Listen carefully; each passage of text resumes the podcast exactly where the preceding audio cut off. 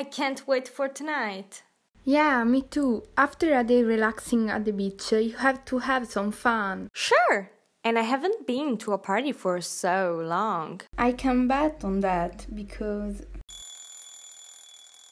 Yeah, we can bet on it, because we've been under lockdown for two months now, and my plans for the summer are most likely to be concealed.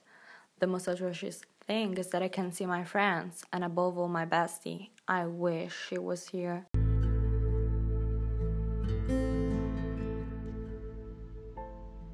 Well, actually, I am. Enough of the small talk, let's start. For those of you who don't know us...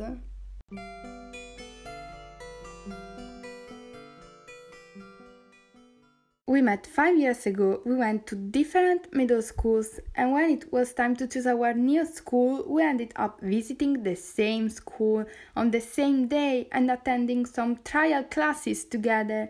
Then we found out that we were in the same class in September. What a coincidence! We started bonding when Martina asked me which bus I took, and I answered two hundred one, and then she started getting on that same bus. Since then, we have become inseparable. Yes! After the meeting, everything else is history. Like all best friends, we know that we can always count on each other. We have so many experiences that not even a thirty minute long podcast would be enough. Oh gosh!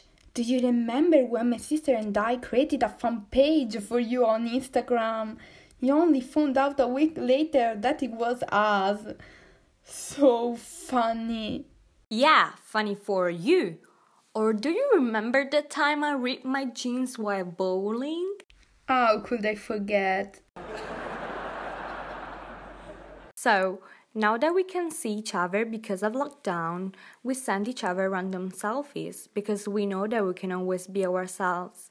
And obviously, I can also count on the consolation of my dearest friend when I'm sad, a boy leaves me alone in a park, a dog chases me and I cry while my bestie laughs at me over the phone. Right, Rebecca?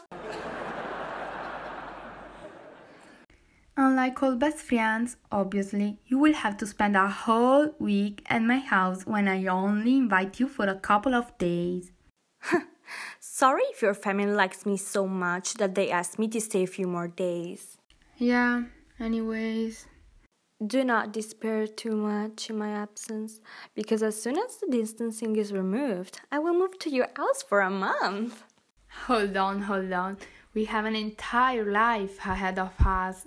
Of course! When we are old, we will tell everyone about our friendship.